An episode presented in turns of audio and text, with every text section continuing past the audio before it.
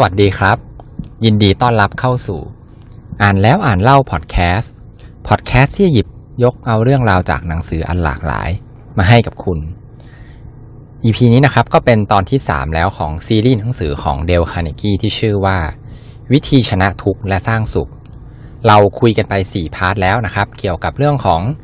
การหาสาเหตุของทุกข์แล้วก็วิธีการสร้างทุกข์ใน EP นี้ เราก็จะมาคุยกันต่อใน part ที่ 5 ครับ ที่ชื่อว่ากฎทองคำสำหรับชนะทุกข์ครับ ใน part นี้เนี่ยก็จะเป็นประสบการณ์โดยตรง ซึ่งเป็นชีวิตของผู้เขียนเองนะครับ เขาก็ได้เล่าถึงคุณพ่อคุณแม่ที่ไม่ค่อยจะมีเงิน แล้วก็ใช้ชีวิตอย่างยากลำบากนะครับ แล้วก็มีอาชีพหลักก็คือทำไร่นา ทีนี้ในระหว่างที่ทำไร่นาเนี่ยครับก็ก็จะเกิดภัยพิบัติ อย่างเช่นพวกน้ำท่วมเนี่ยค่อนข้างบ่อยนะครับ ครอบครัวเขาเนี่ยก็เลี้ยงหมูด้วยครับ หมูก็เป็นโรคนะครับ แล้วสุดท้ายเนี่ยก็เป็นหนี้ปัญหาต่างๆเนี่ยเกิดขึ้นมากมายเลยจนคุณพ่อของคุณเดลคาเนกี้เนี่ย เคยคิดที่จะฆ่าตัวตายนะครับ ก็ต้องบอกเลยว่าเรียกได้ว่าเป็นคนที่มีความทุกข์เนี่ยหนักมากเลยทีเดียว วันหนึ่งครับ คุณพ่อนะครับก็เดินไปที่สะพานข้ามแม่น้ำครับ แล้วก็ยืนคิดอยู่ว่าจะกระโดดลงไป เพื่อที่จะฆ่าตัวตายเนี่ยดีหรือเปล่า แต่ระหว่างนั้นครับ หลังจากนั้นเนี่ยหลังจากเหตุการณ์นี้ผ่านไปนะครับ ก็คือสรุปแล้วไม่ได้ฆ่าตัวตายนะครับ เขาก็มาเล่าให้ลูกฟังว่าที่ไม่โดดลงไปเนี่ย เพราะว่าคิดถึงคุณแม่ ที่คุณแม่เนี่ยเป็นคนที่เชื่อในพระเจ้าอยู่ตลอดเวลาเลย แล้วเขาก็มานึกต่อครับว่า เออ ตัวของคุณแม่เนี่ย ไม่เคยมีความทุกข์เลยนะ เวลาที่คุณแม่ไม่สบายใจเนี่ย ก็จะสวดอ้อนวอนพระเจ้าในทันที วิลเลียมเจมส์เนี่ยนะครับ ได้กล่าวเอาไว้ว่า การบำบัดทุกข์อันได้ผลยอดเยี่ยมก็คือ การมีศรัทธาในศาสนานะครับ อันนี้เนี่ยก็คือเป็นตัวอย่างตัวอย่างหนึ่งนะครับ จริง ๆ แล้วเนี่ยในใน part เนี่ยมีมีตัวอย่างอีกมากมายเลยครับ แต่ผมก็จะขอสรุปเลยแล้วกันนะครับ ว่าประเด็นหลักๆ เลยเนี่ยก็คือผู้เขียนเนี่ยเขาแนะนำว่า การที่คนเราเนี่ยมีศาสนาให้ยึดเหนี่ยวเนี่ยครับมันก็เป็นอีกทางหนึ่งเหมือนกันที่ช่วยลดความทุกข์ได้ด้วยนะครับ part ถัดมาครับก็คือ part ที่6นะครับ part ที่6เนี่ยมีชื่อว่า วิธีที่ไม่ต้องทุกข์กับคำนินทานะครับ อันนี้เนี่ยก็จะประกอบด้วยหลายหลากหลายวิธีเลยนะครับ เดี๋ยวผมจะขอไล่เรียงไปทีละข้อเลยนะครับ วิธีแรกครับ อันนี้ชื่อน่าสนใจมากครับ ก็คือไม่มีใครหรอกที่เตะหมาที่ตายแล้วนะฮะเพราะว่ามันจะไม่ส่งเสียงร้อง เขาก็ได้เล่าถึงตัวอย่างครับว่าพระเจ้าเอ็ดเวิร์ดที่ 9 เนี่ย ซึ่งเป็นกษัตริย์ของอังกฤษเนี่ย สมัยที่พระองค์ยังอายุประมาณ 14 ปีเนี่ยครับ ก็ไปเรียนหนังสือที่โรงเรียนนะครับ แล้วก็โดนเพื่อนของเขาเนี่ยเตะครับ เพียงเพราะว่าเพื่อนของเขาเนี่ยคิดว่าถ้าเกิดในอนาคต ถ้าเกิดเจ้าชายเนี่ยได้เป็นกษัตริย์เนี่ยเขาจะสามารถไปโม้กับใครต่อใครได้ว่า เคยเตะกษัตริย์มาแล้ว ฟังดูตลกดีไหมครับ แล้วก็คนดังๆนะครับ อย่างเช่นโทมัสเจฟเฟอร์สันจอร์จวอชิงตันนะครับพวกที่เคยเป็นประธานาธิบดีของอเมริกาในสมัยก่อนเนี่ยครับ ก็ยังไม่วายเลยครับ ที่จะโดนเอาไปนินทานะครับ หรือว่าหาจุดตำหนิจนได้ครับ ทั้งๆที่คนพวกนี้ก็คือเป็นคนชื่อดัง แล้วก็ทำคุณให้กับประเทศอย่างมากมายมหาศาลนะครับ หนังสือเนี่ยเขาก็แนะนำว่าให้เราคิดว่า ถ้าเกิดว่าเราเนี่ยไม่เก่งกาจหรือว่าสำคัญเนี่ย ก็จะไม่มีใครหรอกครับ ที่จะมาอิจฉาหรือว่าเอาเราเป็นนินทานะครับ หรือว่ากล่าวให้ร้ายนะครับ เหมือนกับที่เมื่อกี้นี้ผมยกตัวอย่างไปครับ ก็คือ ไม่มีใครอะครับที่ไปเตะหมาที่มันตายแล้วเพราะมันไม่ส่งเสียงร้องนะครับ แล้วก็ไม่สนุกนะครับ วิธีการที่สองครับ ก็คือจงทำในสิ่งที่เห็นว่าดีที่สุด อันนี้เนี่ยครับเขาก็ยกตัวอย่างของผู้หญิงที่ชื่อว่าเอลินอร์รูสเวลต์ผู้หญิงคนนี้ครับเป็นภรรยาของทีโอดอร์รูสเวลต์นะครับ ก็เป็นอดีตประธานาธิบดีของอเมริกาเหมือนกัน เธอเคยพูดเอาไว้ว่าทำตามใจของท่าน ถ้าท่านคิดว่าทำถูก เพราะการกระทำทุกอย่าง จะหนีคำวิพากษ์วิจารณ์ไปไม่มีทางพ้น ท่านทำก็ถูกด่า ท่านไม่ทำก็ถูกด่าเหมือนกันนะครับ เช่นเดียวกันกับลินคอนนะครับ ลินคอนก็เคยพูดเหมือนกันนะครับ ลินคอนก็เล่าว่าในสมัยที่มีสงครามกลางเมืองเนี่ย เขาก็เล่าว่านะครับถ้าเกิดเขาเนี่ยมาเสียเวลานั่งอ่านจดหมายที่ส่งเข้ามาต่อว่าเนี่ย ซึ่งกองกันเป็นภูเขาเลยเนี่ย แค่นั่งอ่านเนี่ย ก็ไม่ต้องทำงานอย่างอื่นแล้ว เขาก็เลยทำในสิ่งที่เขาเนี่ยเห็นว่าเหมาะสมโดยไม่ลังเลเลย เพราะว่าถ้าเกิดสุดท้ายเนี่ย เขาทำถูก ใครจะด่าจะว่ายังไง ก็ไม่เห็นต้องไปสนใจเลยนะครับ อันนี้ก็คือสรุปความว่ายังไงเนี่ย ถ้าคนเขาจะหาทางว่าคุณเนี่ย เขาก็ว่าอยู่ดีอะครับ ให้คุณเนี่ยเลือกทำในสิ่งที่คุณเนี่ยเห็นว่าถูกต้องที่สุดณเวลานั้นนะครับ วิธีถัดมาครับวิธีที่สามก็คือให้บันทึก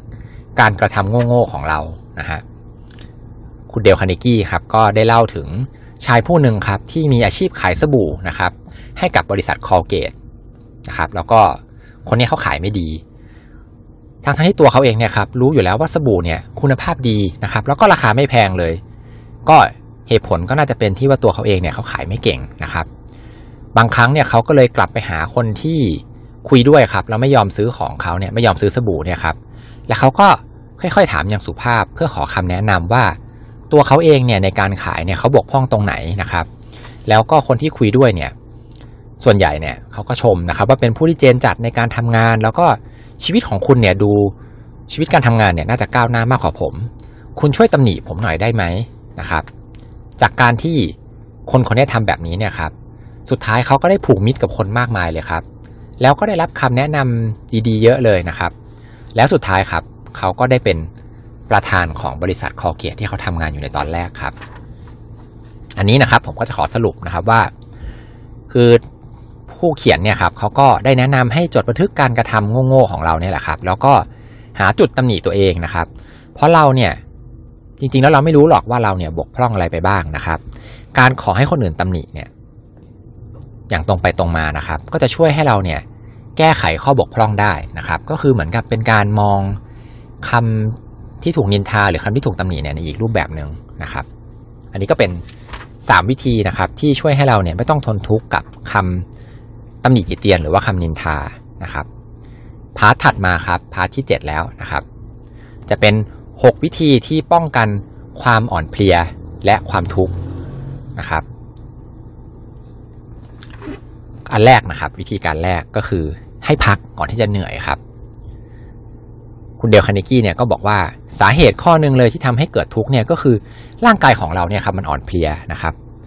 ถ้าได้พักบ้าง ความวิตกกังวลทุกข์เนี่ยก็จะหายไปได้เองครับ เขาก็ได้ยกตัวอย่างถึงทหารนะครับที่เดินแถวนะครับ ได้มีการทดลองที่จะพักชั่วโมงละสิบนาทีนะครับ ปรากฏว่าหลังจากที่ทดลองพักชั่วโมงละสิบนาทีเนี่ยทำให้ทหารเหล่านั้นน่ะเดินแถวได้ดีขึ้นครับ แล้วก็ มีความอดทนมากยิ่งขึ้น ก็เลยสุดท้ายได้มีการออกกฎระเบียบให้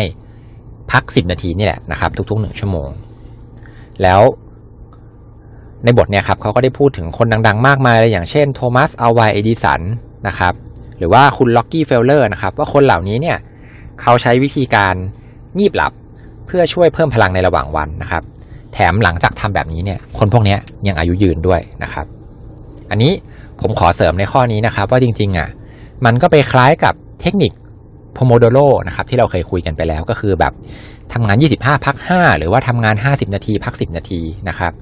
หรือแม้แต่หนังสืออีกเล่มหนึ่งนะครับ ที่ชื่อ power of when เนี่ยเขาก็ได้บอกว่ามีคนบางประเภทนะครับ ที่อาจจะไม่เหมาะกับการงีบหลับนะครับ อันนี้เดี๋ยวจะเอามาไว้คุยกันในคราวถัดไปนะครับ หนังสือเรื่อง power of when นะครับ ก็คุณเนี่ยอาจจะมาปรับใช้ได้นะครับ อาจจะมาปรับเป็นการพักแบบอื่นก็ได้ครับ ถ้าเกิดว่าบางทีบางคนก็อาจจะงีบหลับระหว่างวันไม่สะดวกนะครับ ก็อาจจะเป็นการเดินเล่นข้างนอกก็ได้นะครับ แต่ที่สำคัญเลยก็คือต้องไม่พักด้วยการเล่นมือถือหรือว่านั่งเล่นคอมนะครับ สรุปก็คืออันนี้ครับเขาบอกว่าให้ชิงพักเสียก่อนก่อนที่จะเหนื่อยนะครับ แล้วความเหนื่อยล้าของคุณเนี่ยมันก็จะไม่เยอะนะฮะวิธีที่สองครับก็คือ อันนี้ให้พักในขณะที่ปฏิบัติงานนะครับ เขาบอกว่า ในความเป็นจริงของการทำงานเนี่ยครับ ต้องบอกเลยว่าสมองของเราเนี่ยไม่เคยเหนื่อยนะครับ แต่ที่เรารู้สึกเหนื่อยเนี่ย มันเป็นเพราะว่าสภาพจิตใจ แล้วก็สภาพอารมณ์ของเราต่างหากนะครับ ไม่ว่าจะเป็นความเบื่อหน่าย ความหงุดหงิดนะครับ หรือว่าความรู้สึกที่ว่าฝืนใจที่ทำทำงานไปนะครับ แล้วก็รู้สึกว่างานของเราเนี่ยมันมันไร้ประโยชน์นะครับ หรือแม้แต่ความเร่งรีบในการทำงานนะครับ ความกระวนกระวาย แล้วก็ความวิตกกังวลอะไรพวกนี้ครับ ทั้งหมดพวกนี้ ล้วนเป็นสาเหตุของความเหนื่อยล้านะครับ ที่เรารู้สึก ไม่ได้เป็นเพราะสมองทำงานหนักเลยครับ ทีนี้หนังสือนะครับเขาก็แนะนำว่า ให้พักครับ โดยการหยุดทำงานนะฮะทำใจให้สบายนะครับ แล้วก็ให้อยู่ในอริยบทที่ผ่อนคลายนะครับเขาก็แนะนำนะครับว่าให้หลับตานะครับ แล้วก็พูดว่าพักผ่อนให้สบายกันเถอะนะครับ แล้วร่างกายเนี่ยก็จะผ่อนคลายจริง ๆนะครับ วิธีการที่ 2 นี่ต่างจากวิธีการแรกนะครับ ข้อแรกที่ผมบอกไปเนี่ยคือพักก่อนนะครับ ตั้งเวลาอาคิดไว้เลยว่าจะพักก่อนก่อนที่จะเหนื่อยนะครับ เหมือนเป็นพักระหว่างคาบเรียนเวลาเรียนหนังสือครับ แต่ในข้อ2เนี่ยคือเราทำไปแล้วเราเหนื่อยไปแล้วนะครับ ก็ให้เราหยุดพักบ้างนะครับ วิธีการที่3ครับอันนี้ชื่อน่าสนใจเหมือนกันนะครับ ก็คือวิธีพักแบบแม่บ้านครับฟังชื่ออาจจะดูแปลกๆใช่ไหมครับ อันนี้เป็นเรื่องของผู้ช่วยของคุณเดลคาเนกี้นะครับ เธอเนี่ยได้ไปเข้าร่วมการประชุมทางการแพทย์ครับ ที่มีคนที่ป่วยจากความทุกข์เนี่ย มารวมตัวกันเยอะมากๆเลย ซึ่งในนั้นเนี่ยมีแม่บ้านอยู่เป็นจำนวนมากเลยครับ หลังจากที่มีการจัดการประชุมมาอันนี้นะครับมาเป็นเวลา 18 ปีนะครับ คนหายจากการป่วยนะครับ หลายพันคนเลยทีเดียวนะครับ ซึ่งจนดูไปดูมาเนี่ยมันคล้ายกับเป็นลัทธิทางศาสนาแบบหนึ่งเลยนะครับหนึ่งในวิธีหนึ่งในคลาสเนี้ยก็คือการเล่าครับ เล่าเรื่องทุกข์ใจเนี่ยให้ใครสักคนหนึ่งฟังนะครับ บางคนเนี่ยครับ หลังจากที่ได้เล่าไปเรื่อยๆเนี่ย ปัญหายังไม่ถูกแก้นะครับ แต่หน้าตาของคนที่เล่าเนี่ยครับดูดีขึ้นเรื่อยๆ แล้วสุดท้ายเนี่ยเขาก็ยิ้มออกมาได้นะครับ เหมือนเป็นการบำบัดทางใจอะครับ จริงๆแล้วมันก็คือการที่เราเนี่ยได้ปรับทุกข์กับคนอื่นนะครับ แล้วในบางครั้งเนี่ยครับ เราอาจจะได้คำแนะนำดีๆนะครับ หรือว่าได้รับความเห็นอกเห็นใจอะครับ ความทุกข์ก็เลยบรรเทาลงนะครับ การที่ได้พูดออกไปเนี่ยนะครับ บางทีเนี่ยมันก็ทำให้เราเนี่ยเข้าใจทุกข์ ของเราได้มากขึ้นด้วยนะครับ อีกวิธีการหนึ่งนะครับของคลาสเนี่ยก็คือการอย่าปล่อยให้ความไม่พอใจต่อข้อบกพร่องคนอื่นเนี่ยมาเกาะอยู่ในใจเราครับ อันนี้เนี่ยเขาก็เล่าถึงสามีของแม่บ้านนะครับที่มานะครับเขาก็บอกว่าแน่นอนแหละ สามีเนี่ยยังไงยังไงก็ต้องมีข้อบกพร่องบ้างนะครับ สักอย่างหนึ่งคุณหมอก็เลยถามว่า แล้วถ้าเกิดสามีคุณตายขึ้นมาเนี่ย คุณจะทำยังไงนะครับ คนที่เป็นภรรยาเนี่ยครับ ที่มาคลาสเนี่ยเขาก็เลยบอกว่า เออ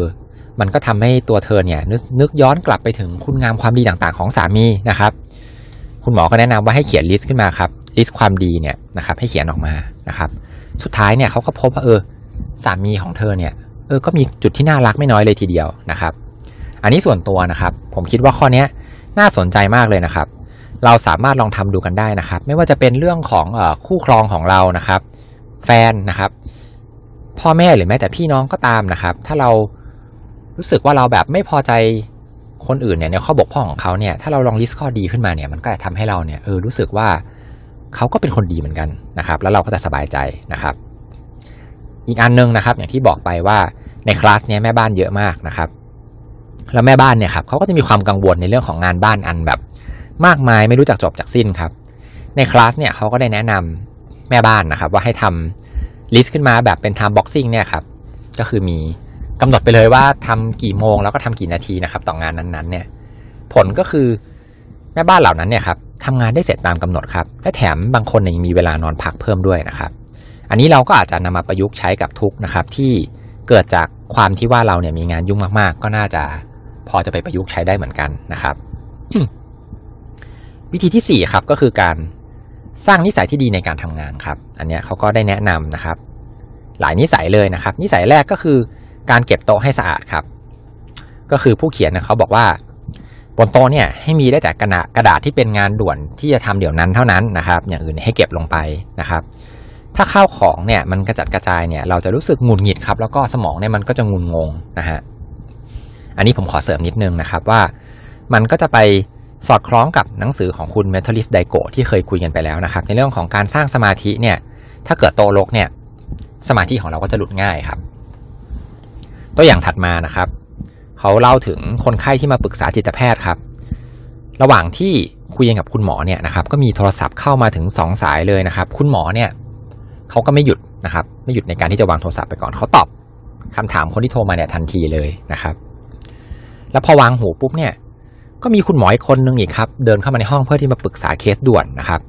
คุณหมอจิตแพทย์คนนี้ก็ให้คำแนะนำไปทันทีเหมือนกันนะครับ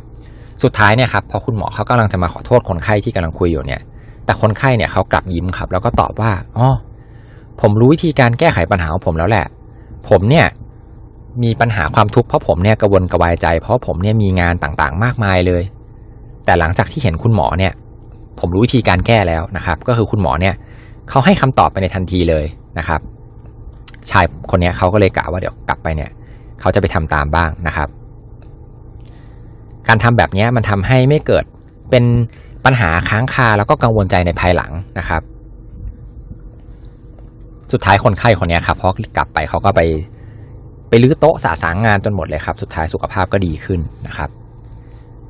นิสัยที่2นะครับที่เป็นการสร้างนิสัยที่ดีในการทำงานก็คือ ให้ทำงานตามลำดับ ความสำคัญครับ หรือว่าเป็นการจัดลำดับ priority ของงานนะครับ อันนี้ก็ไม่ขอลงรายละเอียดแล้วกันนะครับ น่าจะเข้าใจกันอยู่แล้ว นิสัยที่ 3 ครับก็คือ เมื่อต้องตัดสินใจปัญหาใด ๆ เนี่ย ให้พยายามตัดสินใจไปเลยนะครับ อย่าผลัดออกไปนะครับ ยกตัวอย่างอย่างเช่น พวกการประชุมที่จะต้องมีการลงมติกันเนี่ย การที่ให้ไปศึกษาเพิ่มนะครับ แล้วก็ผลัดไปเรื่อยๆ เนี่ย มันสร้างความไม่สบายใจให้กับผู้เข้าร่วมประชุมทุกคนเลย นะครับ ซึ่งสิ่งนี้เราก็ไม่ควรที่จะทำวิธีถัดมานะครับ วิธีที่ 5 ก็คือทำให้งานเนี่ยเป็นเรื่องสนุกครับ ต้องบอกเลยว่า ความเบื่อหน่ายที่เกิดจากงานเนี่ยครับก็เป็นที่มาอย่างหนึ่งของความอ่อนเพลียนะครับ วิธีที่จะแก้เนี่ยครับในหนังสือเขาก็แนะนำมาไว้นะครับ เป็นวิธีที่ทันสมัยนะครับ เหมือนกับหนังสือในยุคใหม่ๆเลยครับ ก็คือเขาบอกว่าให้คุณเนี่ยลองแข่งกับตัวเองดูครับ ไม่ว่าจะเป็นทางสถิตินะครับ ตัวเลขหรือว่าการท้าทายก็ได้อย่างเช่นแบบ สมมติคุณต้องทำรายงานเนี่ยคุณก็อาจจะกำหนดไปเลยว่าทำให้เสร็จภายในเวลาเท่าไหร่นะครับ หรือว่าจำนวนในการทำของเมื่อวานกับวันนี้อะไรอย่างเงี้ยครับเหมือน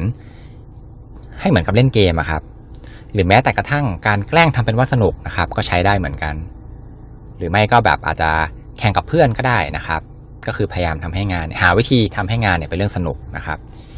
วิธีสุดท้ายครับวิธีที่6นะครับก็คือ อย่าไปกังวลเรื่องนอนไม่หลับเนี่ยมากจนเกินไปนะครับ คนส่วนใหญ่เนี่ยกังวลมากเกินไปในเรื่องของเวลาในการนอนนะครับ ผู้เขียนเนี่ยเขาก็ได้แนะวิธีการแก้ไว้ว่า ถ้าเกิดว่า